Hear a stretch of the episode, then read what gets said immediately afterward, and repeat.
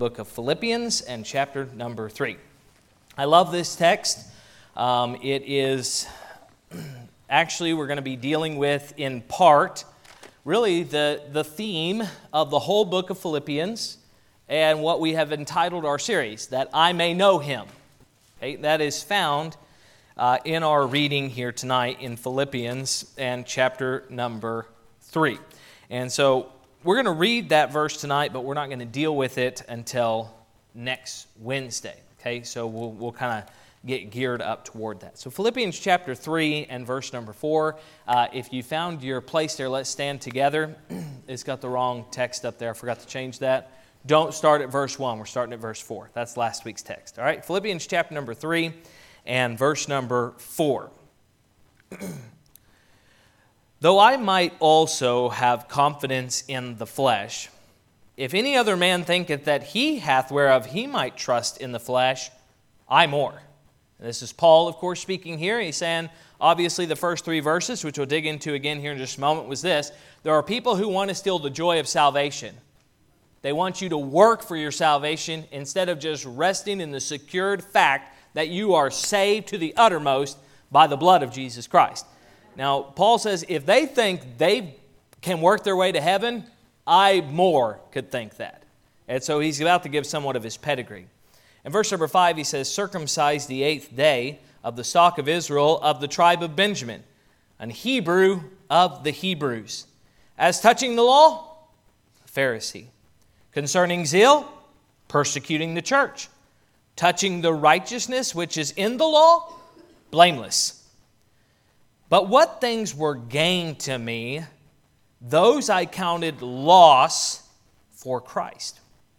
Yea, doubtless, and I count all things. Boy, if you're in the habit of underlining, you could hit those two words right there that Paul says, My whole perspective on this thing has changed because everything is worthless compared to Jesus.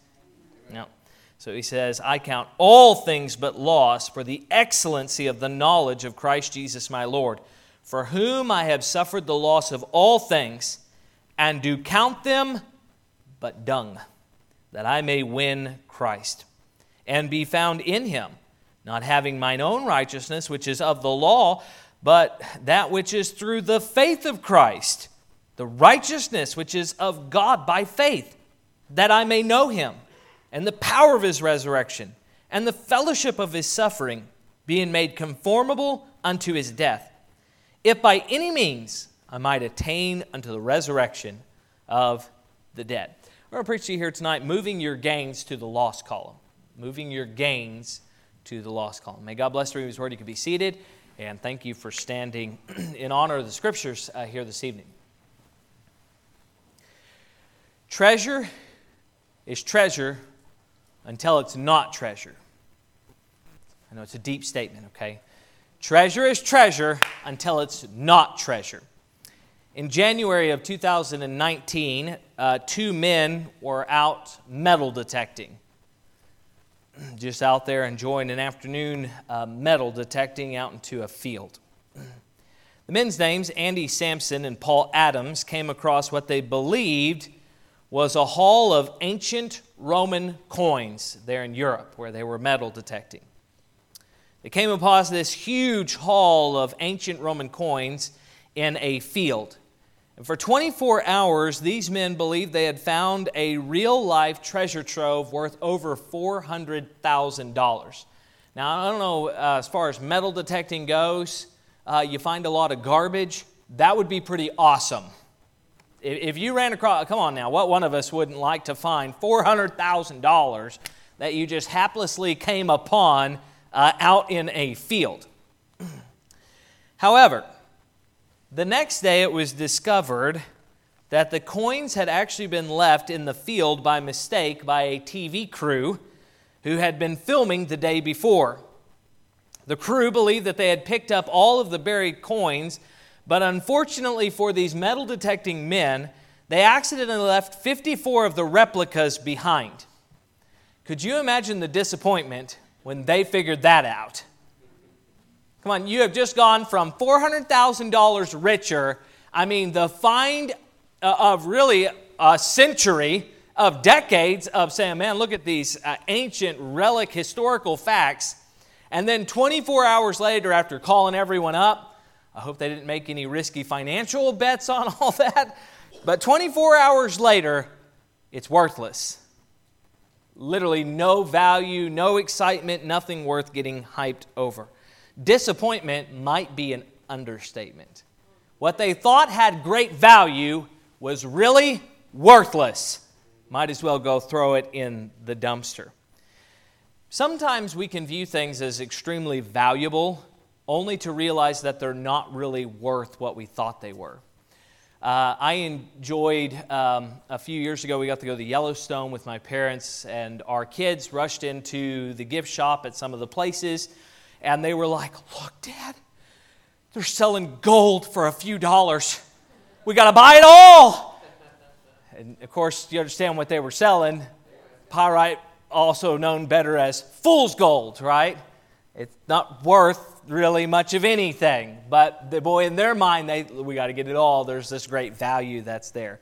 I think about trading cards.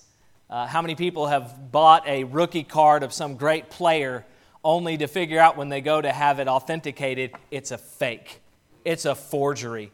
And maybe it's been in their family for generations and been passed down, and they thought they had something of great value, and now it's just a piece of paper. It carries no weight, it carries no value. Counterfeit coins. Boy, that could be discouraging too, to have some coin that's worth some great value. Listen, you could go down the list of things that sometimes people put great value in because they believe it's something that it's not. Now, something important to recognize in all of these stories, the value of the object didn't change. Those coins in the ground that those men metal detecting found, uh, it's not like they went from very expensive to worth nothing. They were always worth nothing. But the men came to understand that they had a wrong view of those coins. The same could be said of every illustration we've talked about is that we sometimes have an elevated view of something and we think it has great value and worth only to realize that it truly is worthless and has absolutely no value. Paul had a moment in his life where he realized that his righteousness. Put some heavy emphasis on that there. His righteousness that he had placed so much value on. All his religious works, his pedigree, his do's, his don'ts, his observation of biblical law. He started to realize I had placed so much value on it, but it's always been worthless. And he has this aha moment in his life where he says, Things that I had placed in the gain column they need to truly be moved and placed into the loss column for what they really are. Now, if we'll remember at the beginning of chapter number three, there's a major shift in the tone of the book, even, where he says, finally.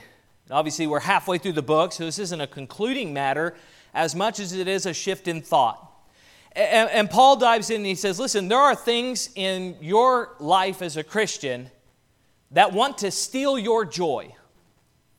Of course, there's a huge difference between joy and happiness, isn't there, church? Yep, absolutely. Happiness everyone experiences, and it's all dependent on what's happening in your life. Happiness happens. And so if it's good, you're good. If it's bad, you're bad. And you just ride the wave, right?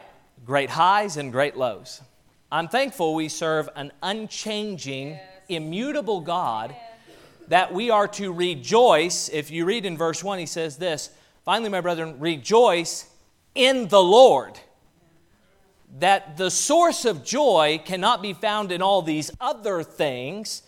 Actually, joy can only be found in one thing, and that's Jesus Christ, in the person of Jesus. So he says this you need to find your source of joy in the only place you can find joy, and that is in the person of Jesus. So, why would he say that? Well, here's the problem there was a group called the Judaizers. Okay, the Judaizers were a group of Christians, air quotes, big heavy ones. Okay, loose term being used there, Christian, who said, Jesus is great, but you need Jesus and. Now, let's go ahead and throw this out there for you. Anytime anyone says Jesus and, you can go ahead and mark it down. You're about to hear some heresy. Okay? Because the Bible is Jesus only. Believe in the Lord Jesus Christ and you'll be saved. That's it. Plus nothing, minus nothing. And so here were these Judaizers, and they really emphasized the Old Testament law, which could be summed up by one commandment circumcision. Mm-hmm. So they came to this and they said, listen, you need to not only have Jesus, but you also need to keep all of the law, primarily circumcision, or you're not really right with God. You must have these things as well. And of course, Paul writes and he goes, You know what those people are? Joy stealers. They're miserable because they're trying to work their way to God. It's called, Paul calls it in the book of Romans, frustrating grace. It's one of those things where you're trying to achieve uh, harmony with God, peace with God, righteousness with God, grace that only God can provide, and you're trying to do it by works. You're trying to work your way to heaven. And Paul says, What a miserable life. Yeah, right. Because there's no amount of good works that you're ever going to do that could merit you being forgiven of your sins and being right with God. Now, somehow in our human mind, that makes sense, right? Salvation, if I just believe I'm saved, that's too easy. I have to do this and this and this and this. We want to add a bunch of works. But here's the thing you got to understand salvation is not easy it was hard for Jesus. I mean, he did the hard part. Think about what Christ had to do for us to be saved. He did all the hard stuff so that now all we must do is simply believe in him. The gift of salvation was not cheap, it wasn't free, and it wasn't easy. But for us, it is cheap, easy, and free. It's super easy. All we must do is simply believe in Jesus Christ. But somehow in our mind, we want to complicate it. So of course, we talked about other joy stealers that are out there in the world, but Paul here specifically deals with this. Don't let somebody steal the joy of your salvation by making you think you need to be in order to have relationship with Christ. Unfortunately, there's a lot of Baptists that live this way. Yes. After salvation, you think, well, I've got to do, do, do in order to be right with God and in order to have fellowship with God. Now, listen, I understand that uh, our relationship and our fellowship with God can be strained and not be everything it ought to be when we allow sin and we allow other things to take priority over Him. But understand this God loved you when you were filth and in the miry of clay, and God will love you no matter where you're at. God loves you. Amen. And God's love is what Paul says His love constrains me. It makes me where all I want to do is know Him more intimately and serve Him and do holiness and be everything God wants me to be. And so Paul says here, those views, the view of do in order to be, or be, and that prompts you to do, are polar opposites. So he says this don't let anybody steal the joy of your salvation. Just enjoy Jesus Christ and live for Him because of the love that you experience. So now he comes in verse number four and he goes, But let's uh, do a case study. If they're going to, the Judaizers, if they're going to put emphasis on the flesh, like the flesh can somehow save them, their works, I more. But Paul is basically saying this uh, if they think they could do it, I got them beat. He lists seven things uh, in those next few verses and he gives his pedigree, his uh, resume of why he says if we're putting our resume one to, against each other and saying who has done more for God, and by just by the merit of their works and, and their pedigree and who they are, who is going to make it to heaven? He says, if that's what we're basing this off of, I got everybody beat. So listen to what he, he says here. We'll kind of run through these real quickly here this evening. So here's Paul's pedigree. He says he was circumcised on the eighth day. Basically, this from the time Paul is born, he has followed the law to a T. That's when they were supposed to be circumcised. So it's not like Paul was a proselyte or a convert later on who got circumcised. No, no, the eighth day, exactly when the law said. All rites, customs, and laws from birth have been followed. He's of the stock of Israel.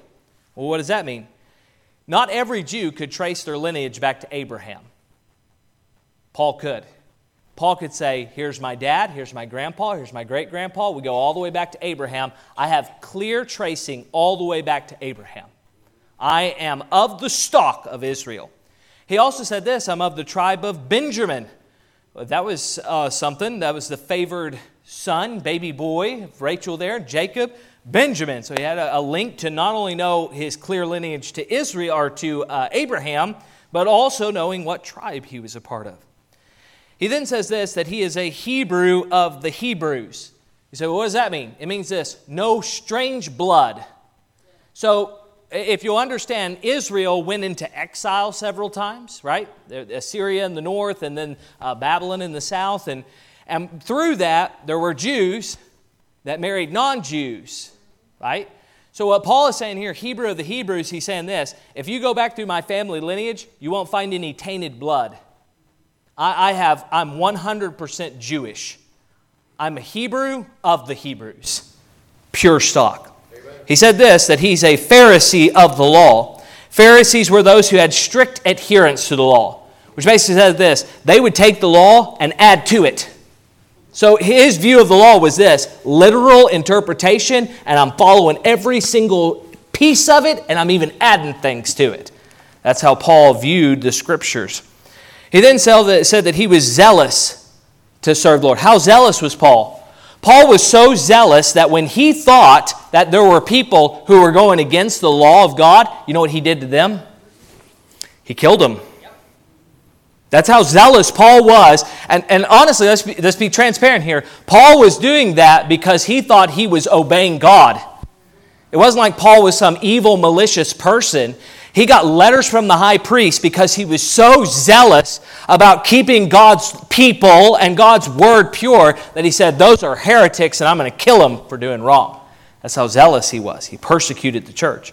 And then he said this blameless concerning the law. Paul understood he wasn't without sin, but he understood this. If you tried to find a law, like dietary law or ceremonial law or some washing, if you tried to look through my life and find a place where I hadn't kept that, good luck. I kept it all. Now, that's quite a pedigree. I, I, I would not come close, right? Most of us wouldn't. Paul was on fast track. Most people believe that he was already kind of on fast track to be a part of the Sanhedrin, that group of 70 men that set over Israel, and that he was even on track to be a uh, high ranking priest, if not the high priest. I mean, this was a, uh, the guy. Now, here's why Paul mentions all of these things. In verse number 7, he says this Those things that were gain to me, those I counted loss for Christ. But at one point in Paul's life, he said they were gain. What does that mean? Well, Paul walked around like this and he goes, Better than you. You know who I am? You know what I've done? I, I have done all of these good things. And on a negative side, I have refrained from doing all these bad things. Paul kind of had his nose stuck up in the air, and he was sitting there going, Attaboy. He said, This is great gain. It's great value of my life. Look at all these wonderful things that I have. Now, we'll kind of depart from the text just here for a minute dealing with Paul. There are a lot of people who, in their life, sit back and they go, Look at all that I've done for God. They want to pat themselves on the back in some great spiritual giant. You know, I think there are those, actually, I know there are those because the Bible declares it, that will stand before God one day and they will say, Lord, look at all the wonderful things that we have done for you. And he will say, Depart from me, I never knew you. And they'll be cast in outer darkness. There's weeping, wailing, and gnashing of teeth. Now, listen, according to that scripture and other places in the Bible, there are those who are just like Paul, who believe because of what they've done, they will stand before God one day and God will just look at them and be like, wow, you are, you are all it. You are the bee's knees right there. You're all it, man. You're, you're the deal. And God's just going to sit up there and just be like, oh, he's just going to be just oohing and awing and just losing his mind over them. Because that's what Paul thought. It was great gain. He thought God was so pleased with him and God, he thought he had $400,000 worth of coins. He thought it was so valuable and it was worth so much, all his wonderful things that he had done. Mm, he was so good. Now, here's the thing we would identify those who would feel that way are biblically what's called a legalist. Now, I feel like I need to do a little bit of work on this because you probably had somebody in your life before go, You're just a legalist. Mm.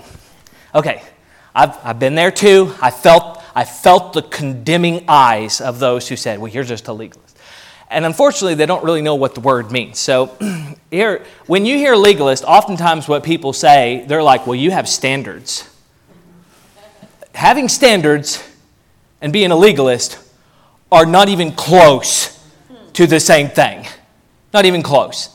I am so thankful that we have a Bible that although there are some gray areas, there's a lot of things that are really just black and white.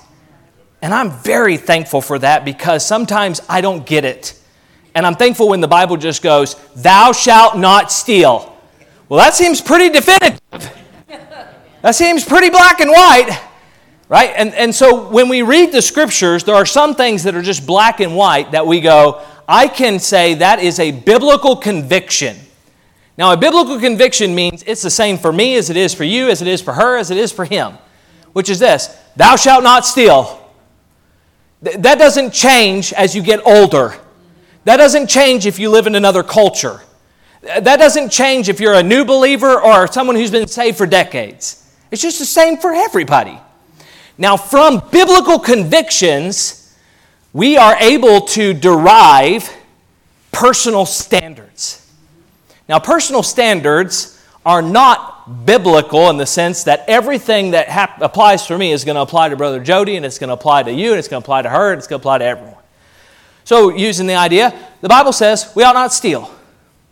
Well, that might mean for somebody, they say, you know, for me, I'm going to put some things in practice in my life to help me not steal. I'm going to have some accountability by allowing people to look at my bank account or whatever. I struggle in this area, so uh, we're going to put up this security camera so that if I am tempted to steal, somebody will know it happened. I don't know. Those are standards. And just because you feel God wants you to do that doesn't mean everybody has to do it. Now, are standards a bad thing? Absolutely not. They are so good. You know, the Bible says you ought to dress modest. The Bible says you ought to be a soul winner. The Bible says you ought to not steal. The Bible says you ought not murder people, right? The Bible says you ought not commit adultery. Now, those are biblical convictions that we ought to apply to our life. Now, from those, we need to put some things in our life, some preventative measures. Some maybe we have a weakness in where we need to have more measures than in other areas. And we say, you know what, I'm going to put these things up in my life, standards, so that I can be what God wants me to be and be holy because I love him because he loves me. Now, if someone calls you a legalist for having convictions and standards, they're missing the boat. You say, well, what is a legalist? A legalist is somebody who believes in order to be right with God, particularly in the area of salvation, you have to do all these extra things, stuff. Here's a legalist, modern day legalist. You need Jesus and baptism. They add, they frustrate grace. The Judaizers were previous day legalists. The strictest sense of the word literally means to frustrate grace, to add law to salvation. Now, listen, we do not believe in our church that in order to stand before God and enter into heaven, you have to keep all these principles and all these things. The Bible is very clear on this, and our church simply believes this. If you're going to stand before God and be declared righteous before Him, without sin, purged of your sin, spotless before Him and clean, you'll never do that on your own. It's only through the person of Jesus Christ. So that when He sees me, He doesn't see my works, He sees the completed work of Jesus Christ in His death, burial, and resurrection on the cross of Calvary. Mm. that is a liberating feeling. It is awesome. Now, because of that, though, convictions and standards are a good thing, but they are not necessary for salvation. I'm not trying to earn my way to heaven or do good. And Paul here, he says this they're legalist. The Judaizers, they're frustrating grace, they're legalist. And he says here, I at one point was the same way. But there was a moment in my life, everything I thought was gain, I finally realized how worthless it was. Paul's language is a little bit more crass than mine probably would be, but since he was crass, I guess we have some allowance to be that way. Do you know what he described all the good works? I mean, you just read that wonderful list of stuff that he done. You know what he described all that as? Dung. Now, you can try to flower that up all you want, but dung be dung. Whatever your mind goes to, that's what it is. Now, I have never, once in my entire life, gone to the toilets here at the church and prayed, Oh, I hope somebody left some treasure in there. now, again, I'm, I'm going to be crass because that's how Paul was here a little bit. To help you understand, that's where Paul went when he said it was of great value, but you know now what I compare it to? Flush it down the toilet. It's good. It's filth. It's worthless. Not only is there no value, it is absolute refuse. It's garbage. There's no value to it whatsoever. Well, how much of it is waste? All of it. Everything I had stacked up over here, and I was just, oh, this is so wonderful. I love this stuff. This is, and he was walking around. Yeah, that's right. I'm the guy. And now he's realizing this. Why did I ever act that way? What I was so proud and boastful about was dung. It was filth. And so he says here, I took all of that stuff when I was on the road to Damascus. You can read about it, Acts chapter uh, 9 there what he says here, what happened in my life was when I was confronted with the gospel, Paul or Saul, Saul, why kickest thou against the pricks? And he's blinded by that great light. What he did at that moment is he says, All this stuff is absolutely worthless. And he moved it over to the loss column. Why? Because there was something that had to be moved from this column of loss to the gain column. Well, what was it? The excellency of Christ the very individual that Paul was going to persecute, he realized was worth everything. And Paul came to the place where he said, All my good works, all the things that I've placed so much value on, I'm going to take all of that and I'm going to let it all go so that I can move only one thing to the gain column, and that's Jesus. Do you know there are people in this world today who have to give up quite a bit in order to be saved? I'm thankful here in the States, a lot of people, it is relatively easy for them to trust in Christ. But there are a lot of Muslim countries that are out there and places in the world where there's a lot that people are going to give up in order to gain Christ. And yet there are people who their families will have funerals for them while they're still living. And, and they will give up literally their income, their everything. Why? So they can gain the excellency of Christ. You know, there's people, even here in the United States, that are clinging to a lot of things in their life and they're saying, well, this is what's going to get me to heaven. They're clinging to their baptism. They're clinging to giving money to a church. They're clinging to their good works. They're clinging to, well, my grandpa was a pastor. Come on now, I've heard all these things and more witnessing to people in and around, even right here in Bridgeport. And there are people all over our community that are holding on to dung and saying, This is valuable and this is of great worth. And one day I'm going to stand before God and He's going to say, Well done. When really He's going to stand before God one day with a pile full of dung and say, Depart from me. I never knew you. There's a great number of people who need to realize what they're holding on to that they think is of great value is really worthless. And it needs to be moved into the loss column. Because here's the thing if someone's going to trust Jesus and, that's not the way it works. They need to forsake it all and believe in Jesus alone, trusting in His excellency alone. Well, what happens then? Paul says, Well, after that, I began to understand the fellowship of His suffering being made conformable to his death. And I started understanding the power of his resurrection, right? So th- these are two things. We don't have time tonight to deal with them. We're going to deal with those next week. But Paul says when, when this dynamic happened, gain, that's not worth anything. And he moved it over here and he took one thing from the loss column, Jesus Christ, and he put it into the gain column. He said this some pretty awesome things started happening in my life after that. He said, When I started feeling the excellency of Christ, and I started being made conformable unto his death and the power of his resurrection, there's some wonderful things that I started to realize this was great gain. So, you know what Paul started doing in his life? he said, Now I start counting all things but loss. Paul says, What else is over here that I count as gain that I can get rid of so that I can get more Christ? Now, he's not talking about getting more saved. He's talking about letting God have more of this column of gain so that it's just all Jesus. Right? You get all Jesus you're ever going to get, but there's some things that need to be worked out in salvation. And what he said, Paul is saying here is he's saying, listen, I've experienced the excellency of Christ. So now I'm spending the rest of my life and I'm trying to figure out what else can I remove from this column so that I can experience more Jesus. Now, here's a little bit of a message here for tonight. Two points of application, we're done. First one is this if you have never trusted in Jesus Christ, your personal Savior, well, preacher, this is a Wednesday night service. This be the faithful few. It's Jesus plus nothing, Jesus minus nothing. Right.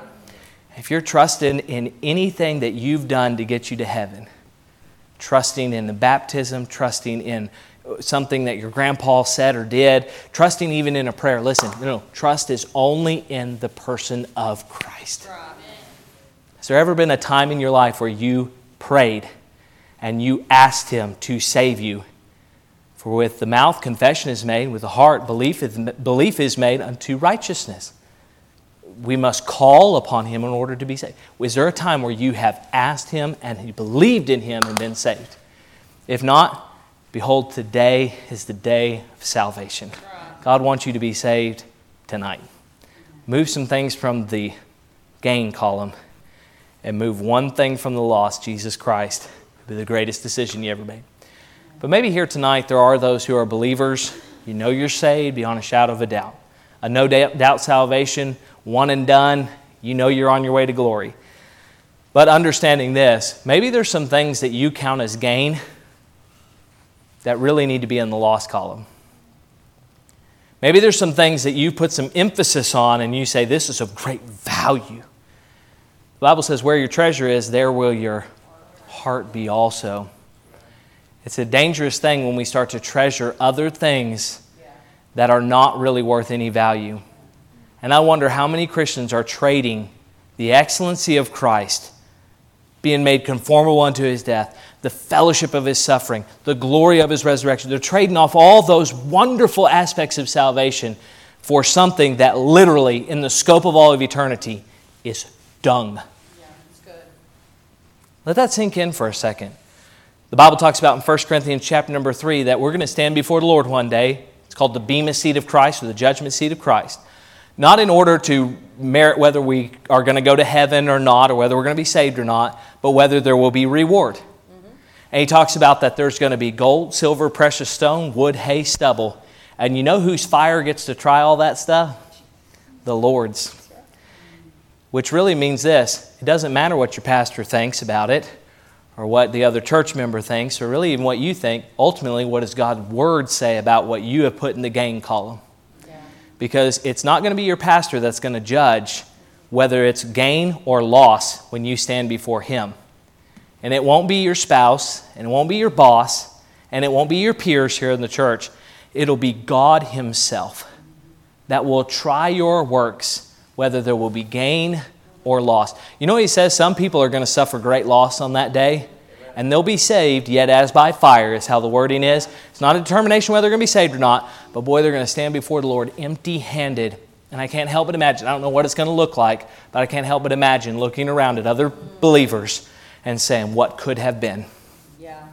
But instead, I emphasized what truly was loss, no value, dung. Now, listen, I know it's an absurd thought of rushing to the bathroom after the service to try to see if there's something valuable. But I'm telling you, there are people in this church who are doing the exact same thing in your daily life. There's some things that you're placing value on that have no eternal value. Move them to the loss column. Experience the excellency of Christ.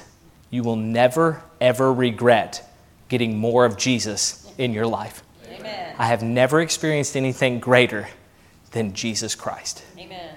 And anything I can do to walk closer to Him, to know Him more intimately, and to let Him have more of me, I'm all in. Because I've never given up something that He hasn't blessed me tremendously, way more than what I ever thought I was giving up. All right, let's all stand as we come to a time of invitation here tonight. If you don't know the Lord as your personal Savior, won't you come? The Lord wants you to be saved. Maybe you're here tonight and you've had some things in the gain column that really need to be moved to the loss column.